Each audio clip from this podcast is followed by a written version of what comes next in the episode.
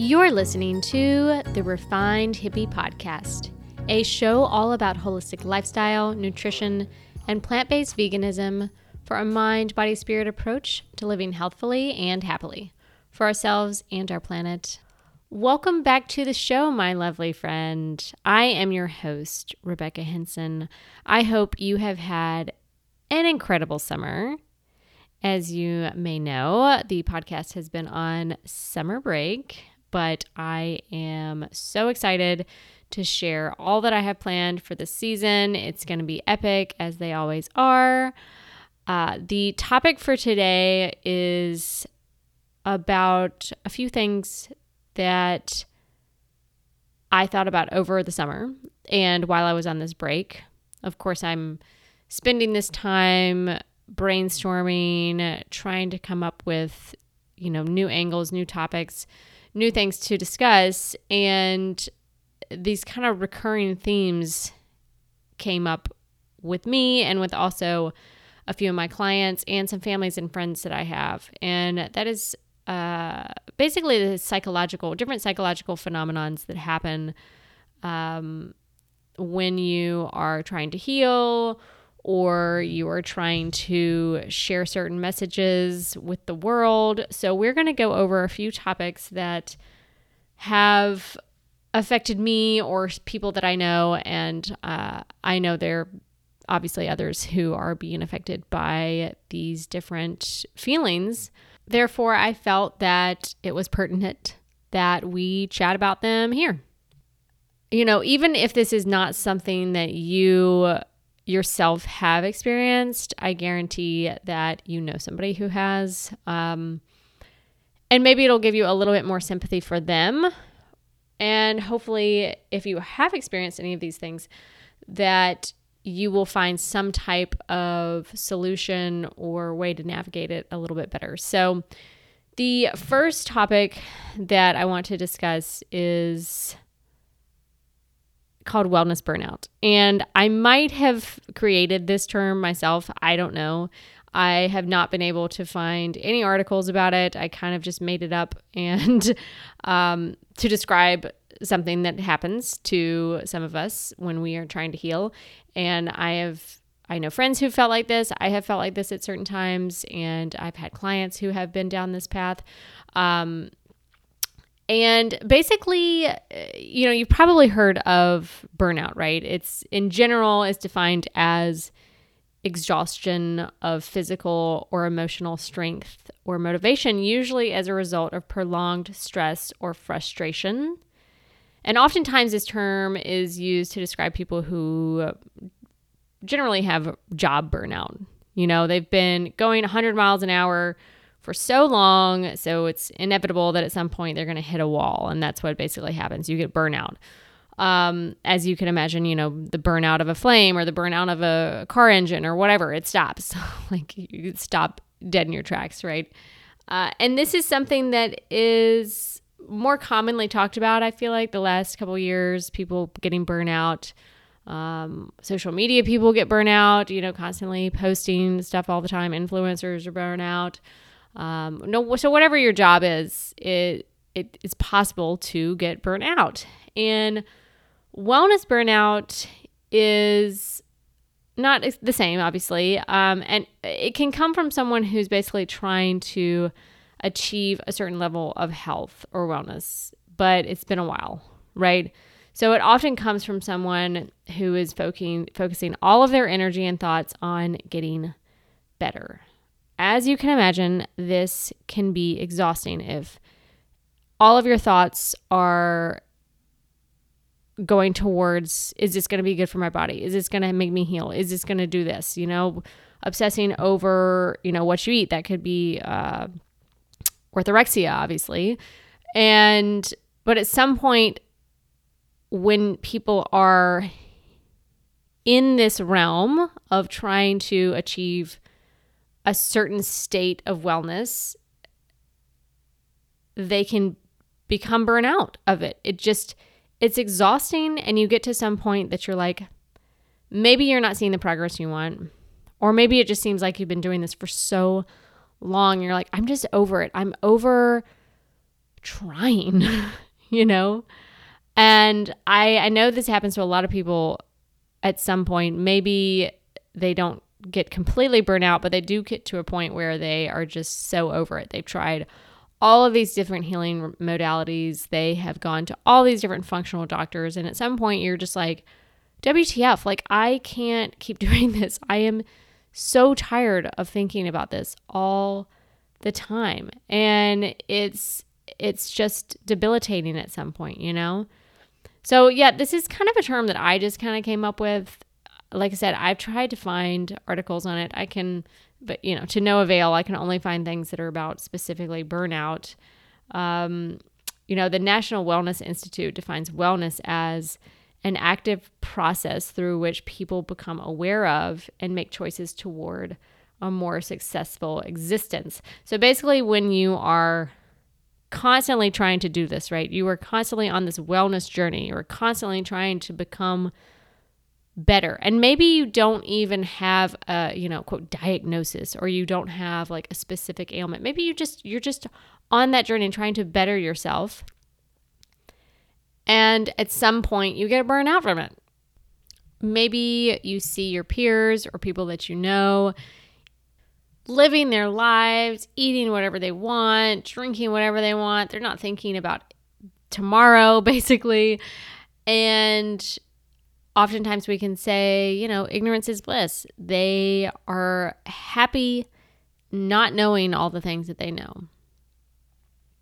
And we can look at that sometimes and maybe be envious when we have researched all that we have and know all the things that we know now, and you can't unlearn them, you know? You can't unlearn why those things are bad for you and know what happens long term with that, you know?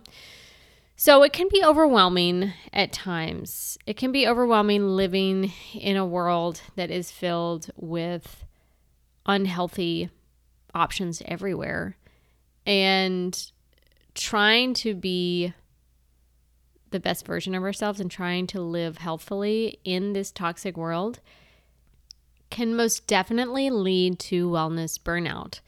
This is certainly one of the main points of it, I think, of uh, why someone can get burnout is not just because you maybe aren't seeing the results that you're seeing, but also just trying to still live in society, still live around your friends, your same friends, in your same social circle. And most of them are not trying to live a healthier lifestyle. And it can also feel like maybe they're not putting any effort in, but they have no problems. And you're like, why do I have these issues and they don't, you know? And that can be very, very challenging. Um, but I want to just remind you, or whoever you know, that you have come so far. You have come so far. You know, if you look at the beginning of your wellness journey, to now, I guarantee you have progress. There is no way to say that you don't have progress. There is no way to say that you are, have not moved forward. Sometimes it is, you know, one step forward, two step backs. That is very common when it comes to healing.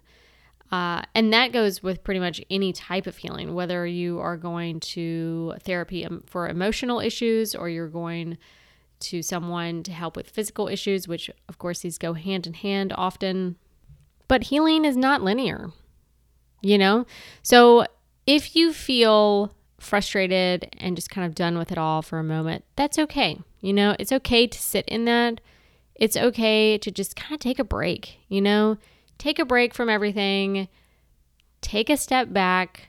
That doesn't mean you're going to go out and, you know, go wild and crazy, eat a bunch of unhealthy stuff. You're not going to go to McDonald's, but just take a step back from obsessing. And maybe you're not obsessing, you know? I don't even want to use that word because that's kind of negative. But just take a step back from all of it. And I think some of the ways to, to combat this burnout is to kind of go and pick and choose the things that are working and that feel like a ritual at this point. you know, because sometimes we can get really into doing all the things. We have to do this, I have to do that, I have to you know, eat this certain way. I have to eat this certain thing because it's healthy. I don't even like it, but I'm going to eat it because it's healthy. I'm going to go do this type of exercise because it's good for me, but I don't really like it. Don't do that. Don't do that. Pick and choose the things that you love. Let's say you love going to yoga, or maybe you love going to Pilates, or maybe you love just going to take a walk. Pick those things, keep those in for now. Get rid of the other stuff for right now. maybe you'll bring it back, maybe you won't Choose the foods that you love that you know are nourishing. If you don't like to eat, mm, mm, you know, mushrooms, but you've been eating them because you think they're because they're good for you, don't eat mushrooms. Don't do that to yourself. You know? So pick and choose the things that you love. And of course, this is not medical advice ever, but if you're taking a bunch of supplements, maybe scale it back a little bit. You know? I I, I definitely don't think more is better in a lot of cases. And that can go for supplements as well. I think people can overdo it with the supplements. So if that is you, scale it back. Pick the ones that you think are the most important, the ones that you don't want to live without, and maybe just put the other ones in the cabinet for a little while. Another suggestion to overcoming wellness burnout is to stop reading about health stuff Stop listening to podcasts that are telling you all the things that you should eat or shouldn't eat and focus on more joyful things. Read some fiction novels, watch a joyful movie, go for a walk, be out in nature. You know, me saying this, I mean, obviously, this is a health podcast. So for me to say this, I genuinely believe that sometimes you need to take a break from it because this kind of segues into the next topic, which is basically having knowledge paralysis. I think there's a different there's several different terms for it, information paralysis, knowledge paralysis, and I have definitely felt this way um, often lately actually uh, and like i said this goes along with the wellness burnout and it's basically when someone is just overloaded with knowledge maybe you've been studying on gut health for years or all about plants or all about amino acids in plants or whatever topic it is. And at some point, you just become so overwhelmed with it. And there's so much that you know now that it almost makes living more difficult. It makes choices more difficult. It makes having conversations more difficult because you do know a lot about a lot of different topics and you know a lot about toxic life that many people are living. And if you're feeling this type of paralysis, again, just stop reading about it. Stop listening to it. Stop learning about it for a little while. Just a break. And read an amazing fiction novel. Read something that is not science based, that is not medical based, and hopefully you can get out of it because I'm telling you, I have felt this and it's just basically stop studying. I feel like once you we get to a, a certain age and we are hungry for this knowledge, right? But there's so much we will never be able to acquire all of it, all of the knowledge that's out there in the world. Never. It's absolutely virtually impossible. I mean, even if we had a thousand years to live, we probably would not be able to still obtain all of this information and and certainly not be able to retain it all. That's also kind of frustrating though. You know, you read things over and over and it's like, why can't I like I want to be able to remember this really well. But just stop. Just stop studying about it. Just stop studying about it and take a little break. Take a breather and find those other things that bring you lots of joy. The last topic that I want to discuss is a psychological phenomenon that is called compassion fatigue. And this was initially researched with healthcare workers and nurses, but it has been found to emerge among those who regularly work around vulnerable and traumatized clients. And this includes working with animals. And it is a mixture of burnout and trauma vicarious trauma, actually. So, feeling the effects of someone else's trauma. So, empathy. Um, and it seems to be something that often happens to those who are trying to help animals. Um, really, anyone who's trying to help make the world a better and more compassionate place. Some of the symptoms of compassion fatigue include feeling physical, psychological, and emotional exhaustion, feeling helpless, hopeless, or powerless. A person can also uh, feel irritable, angry, sad. They feel a sense of detachment and decreased pleasure in activities. A person also can ruminate about the suffering of others and feel anger towards the events or people who are causing the suffering.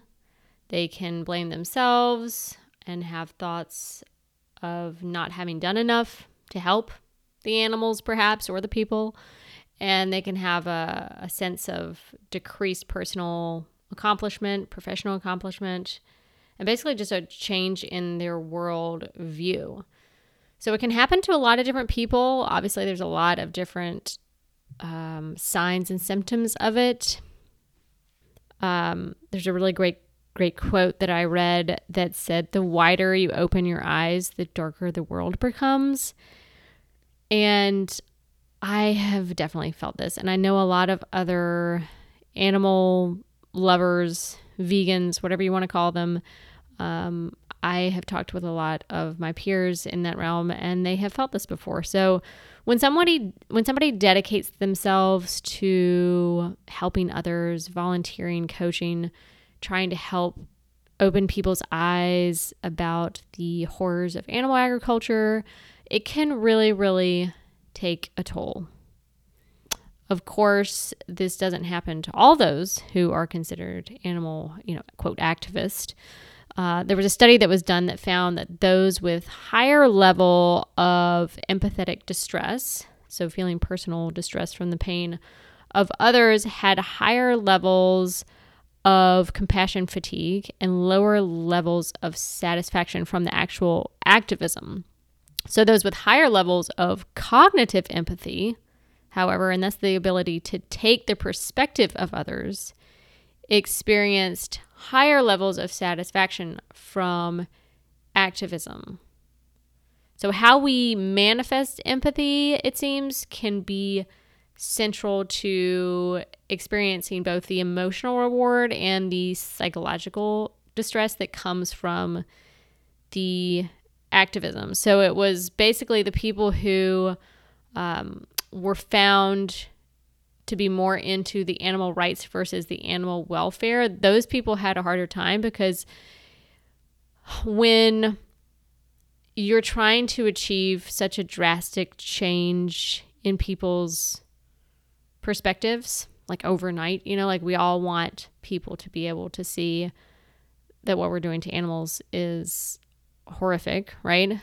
But it's not going to happen overnight. So it's kind of like the people who are trying are looking or going about it from the welfare welfare perspective have a higher sense of satisfaction. So the ones who are trying to, you know, get rid of cages or get rid of, you know, sow pens or whatnot for the pigs, the ones that are kind of trying to abolish those things, can see progress versus the ones who are wanting everything to change overnight. And I, I definitely, after reading this article, which I will uh, put in the show notes, it it was pretty powerful because I think that maybe trying to look at things that way can help eliminate some of this compassion fatigue. So people who feel compassion fatigue, they just it's all it's again like a burnout and it makes it difficult to i mean you, you, can feel eventually just like i don't even care anymore. Like i can't put any more effort. I'm so tired of like putting these videos out. I'm so tired of trying to have this conversation with people. And it's just like what is the point? But there is a point. And i think trying to like i said shift maybe the perspective or the focus i'll say on trying to help the animals well-being versus like saying open all the cages kind of thing because that's not going to happen. Like that's not going to happen overnight. Of course, in an idealistic world, it would, but it's not going to. And so, people with this compassion fatigue, it um, it can make life hard. Another quote that said, "In our effort to view the world from the perspective of the suffering, we too suffer." And I feel this to my soul. I really do. And I I feel like a lot of a lot of you do as well.